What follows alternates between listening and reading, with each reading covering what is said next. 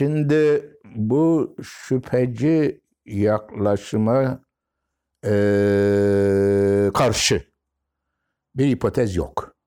İki, olmasına gerek de yok. Üç, bu şüpheci e, bakış açısı yıkıcı bir bakış açısı değil. Şüpheci başkadır, yıkıcı başkadır. Ne diyor bu bakış açısı? Onu bir anlayalım. Elimizde dünyayı anlamak için, açıklamak için ve inşa etmek için, bir de kendi dünyamızı inşa etmek için sadece deney var. Güzel. Deneyde ise çok olarak hiçbir zorunluluk yok. Doğru söylüyor çünkü zorunluluk akılsal bir kavramdır. Deneysel değil. Zorunluluk mantıksal bir kavramdır. Eşyada, olgusal dünyada zorunluluk olmaz. Yasallık olur. Zorunluluk olmaz. Bakın iki kavram birbirinden farklı. Ne demek? Mantıksal kavram. Şimdi eğer A eşittir B'dir dersem bir de B eşittir C'dir dersem A eşittir C demen zorunludur. Eğer bu iki cümleyi söyledikten sonra A eşittir C'dir demiyorsan sen ahmaksın. Veya insan değilsin. Neye dayanıyor bu? İki önermenin birbiriyle ilişkisine dayanıyor. Onun için bunlara hipotetik dedüktif denir, akıl yürütme denir. Anladın mı? Peki. Kan, yani söylediğini söyleyelim şimdi. Deney dünyasına geldik. Deney dünyasında gördüğümüz ne? Önce fizik dünyadan bahsedelim. Su ateşin üzerinde, ateşin üzerinde, ateş, e, ateşi suyun üzerine koyduğumuz zaman belli şartlar altında kaynıyor. Gene koyuyoruz, gene kaynıyor. Urfa'da koyuyoruz, kaynıyor. İskandinav'da koyuyoruz, kaynıyor. Efendime söyle, Amerika'da koyuyoruz, kaynıyor. Gördüğümüz ne? Bir olgu. Suyun ateşin üzerine konulduğu zaman kaynama olgusu. Bu deneyi istediğimiz kadar tekrarlayalım. Hume bunu söylüyor, çok haklı. Her seferinde göreceğimiz şey nedir? Gene bir olgu. Bak gene bir olgu. Yani bir milyon defa da yapsak, bir milyon birinci defa tekrar bunu yaptığımız zaman göreceğimiz ne? Suyu ateşin üzerine koydu, kaynadı. Ama olgu zorunluluk değildir. Olgu sadece olgudur. Acaba anladın mı demek istediğimi? Bu çok basit, çok önemli. Bütün insan olguları sadece olgudur. Olgular arasında zorunluluk yoktur. Bu olgular arasındaki tekrarları istediğin şekilde açıklayabilirsin. Onun da bir önemi yoktur. Anlatabildim mi? Mesela Kant bunu ne şekilde açıklıyor? Bunu görüyor Kant. Haklı diyor. E ama diyor burada yanlışın şu. Bizim aklımızda olayları birbirine bağlama yönünde bir kategori, nedensellik var. Onun için biz onun için biz ateşin ve suyun birlikte bulunmasından kaynama meydana gelmesi nedensellik diye zihnimizde olan bir ilkeyi ona uygulayarak ortaya çıkarıyoruz. İyi tamam. İmda diyecek ki itirazım yok. Zaten ben de bunu söylüyorum. Ben de diyorum ki olguda yok bu. Senin zihninde var. Sen bağlıyorsun. Olgular birbirleriyle böyle bağlantı içinde değil. Aynı fikirdeyim. Ben de Hume'la aynı görüşteyim. Herkes aynı görüşte. Öyle olmak zorunda. Bir başkası geliyor. Popper. O da diyor ki ya haklısın. Ama diyor bu o zaman bilimsel yasaları zorunlu yasalar olarak kabul etmeyelim. Veya bilimsel ilişkileri. Diyelim ki tersi ortaya çıkıncaya kadar doğru olarak kabul edilen yasalar. Tamam bu da doğru. Ya ne demek? Demek ki o bir milyonuncu, on milyonuncu bir defa yaptığımız zaman aynı denemeyi eğer su ateşin üzerinde kaynamazsa deriz ki bak gördün mü? Mutlak bir şey değilmiş. Ama bu devam ettiği sürece bunu doğru olarak kabul edeceğiz. Doğru. Bu da başka bir şey. Bu yanlışlanabilirlik ilkesi. Kim geliyor? Reichenbach. Hans Reichenbach. O da bilim felsefeci. O da diyor ki herkes Hume haklı diyor. Dikkat et. Herkes Hume haklı diyor. O da diyor ki ya tamam diyor istiyorsan o zaman bunu hareketle bu doğa yasalarını olasılık yasaları diye kabul edelim. Bu şu demek. Yani iki defa atarsan bu suyla ateşi yan yana atarsan kaynayabilirse iki de iki dersin. Üç defa yaparsan üçte üç dersin. Bin defa yaparsan binde bin dersin. Şimdi şöyle düşün ama. Şimdi ikide iki ile binde bir arasında mantıksal baktan hiç fark yok. Ama psikoloji bakın o fark var. Anladın mı Rahimba? Hume'a karşı çıkmıyor, itiraz etmiyor. Ama psikoloji baktan var.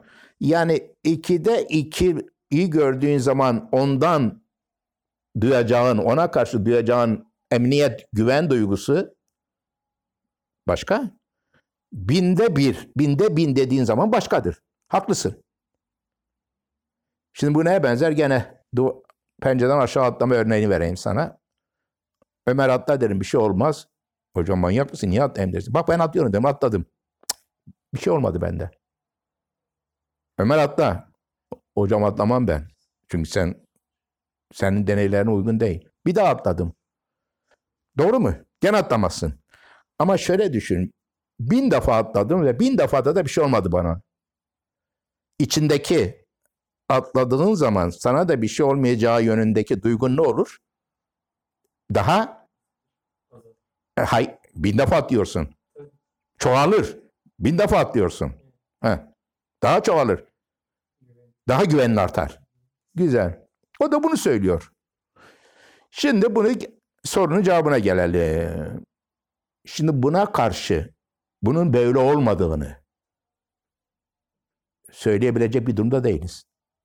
Hiç kimse bunu söyleyemez. Bu sadece tabii Hume burada kalmıyor. Bunu bizim insan kurumlarımız için de uyguluyor. Yani nasıl ki diyor doğada bile böyle bir şeyler var. Hele hele bizim insani doğrularımız, eğrilerimiz, iyilerimiz, kötülerimiz, başarılarımız, başarısızlıklarımız tam böyle. Hani ben biraz özgürlüğü örnek verdim. Hume gibi bir adam benim bu sözüme karşılığını söylerdi. Benim de itirazım olmazdı. Ahmet Bey, sen diyorsun herkes özgürlüğü ister. Bak neye benzedi gene? Ateşin üzerine konan su kaynar. İkisi herkesin özgürlüğü istediği cümleni sen böyle bir mantıki ve zorunluluk gibi mi ifade ediyorsun yoksa olgusal bir gözlem ve düşünce olarak mı? Ben derim ki olgusal gözlem. Çünkü şunu gösterebilir. E ama bak Urfalılar özgürlük, özgürlük istemiyorlar. Anladın mı demek istediğimi? Bunu her şeye uygulayabilirsin yani. Ahlaka da uygulayabilirsin. Ya erkeklerin işte e, mesela biyolojiye bile uygularsın. Ya bütün erkekler erkektir, bütün kadınlar kadındır. Kadınla erkek arasında fark yoktur. Ama bir bakarsın bir öyle bir olay gelir ki geliyor nitekim. Konuşuyorsun işte hakimle falan. Ya diyor yüzde elli erkek, yüzde elli kadın. Uymuyor değil mi? Heh. Demek ki sadece fizik doğa değil, biyolojik doğa, toplumsal doğa, insan davranışları olabilir. Ne anladık? Hocam rakip bir öğreti var. Rakip bir öğreti yok. Ama bundan harekette, ha şimdi geldik. Neden harekette? Doğal olaylar ve olgular arasında zorunlu ilişkiler olmamasından hareketle ve buna karşı ne diyelim bunun tersini ispat edecek bir şey olmadığından hareketle bu olayların alternatifine göre bu şekilde güvenilebilir olaylar olmadığı sonucuna varmaktan başka çaremiz yok. Acaba ne dediğimi anlatabildim mi? Yani ben gene şunu devam edeyim. Özgürlük iyi bir şey. E hocam mutlak bir şey değil ki. Ben sana mutlak bir şey olduğunu söylemiyorum. Yani bir garip Urfalılar ortaya çıkıncaya kadar bak göreceksin ki Yani Çinliler de özgürlüğü aldıkları zaman hoşlanacaklar veya siyasette rıza iyi bir şey. Anlatabildim mi? Veya siyasette bilmem e, çoğunluk ilkesi iyi bir şey. Yani seçim yaptığını sayarsın, bakarsın eğer bir taraf diğerinden bir fazla almışsa onun belli bir süre için idare etmesine şey vermekten başka çaremiz yok. E ama bak şimdi bak işler değişti. E ama dünya böyle. Senin niyetin bozuk. Yoksa çoğunluk ilkesi iyi bir şey.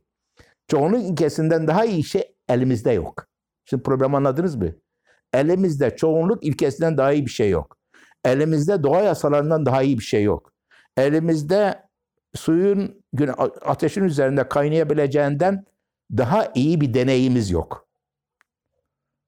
Yani buradan hareketle ha istiyorsanız daha yumuşak, daha plastik, daha ne diyeyim kritik, ha, Kantçı anlamda eleştirel felsefeler dünya hakkında, insan hakkında geliştirebilirsiniz. Ama bu çok iyi bir teori. Hume'un teorisi. Bak şüpheciliğin tersi dogmatikliktir. Bu dogmatik değil.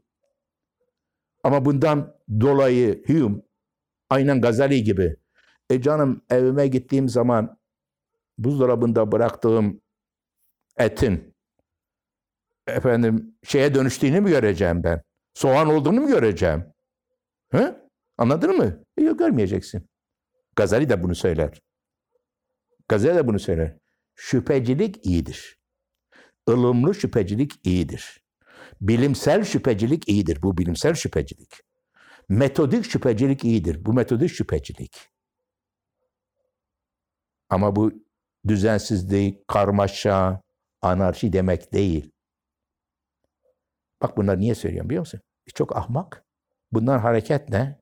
Bilimin iflası, yöntemin iflası diye kitaplar yazıyorlar da onun için söylüyorum size. Ne dediğimi anladınız mı? Şimdi buradan bak bu böyle. Buna buna kimse itiraz yok ama. Ama bu bizden bire bizim bilime karşı şüpheci olmamız, tecrübeye karşı şüpheci olmamız, olgulara karşı şüpheci olmamızı gerektirir. Nedeni bu. Niyet bozuk. Çoğunluk ilkesi iyidir. Eğer niyetin bozuk değilse. Ama niyetin bozuksa zaten çoğunluk ilkesine de ihtiyacın yok. Yani öyle bir takım adamlar var. Bilime karşı bir şey için bunu yapıyorlar. Bilimi diskredite etmek için, itibardan düşürmek için. Kendi iktidarını devam Ha kendi iktidarını devam ettirmek için. E bilim zaten e, şey eleştirel. Bilim zaten kritik. Bilim makul şeyler söylüyor. Anladın mı? E ama bilimde zorunluluk yok. E yok. Ha senin söylediğin çok var zaten. Buna karşı getirdiğinde çok var. Dün akşam rüyamda gördüm. Bana e, Ebu Suud Efendi göründü. Ha bu çok şey. Bu çok yani çok inandırıcı bir şey. öyle mi? Tamam ya. Ha. Ya ha öyle mi diyeceksiniz? Bunlar çocuksu bunlar. Bunlar insanlığın çocuksuluğu, çocukluğu. Türkiye henüz de insanlığın çocukluğunu yaşıyor.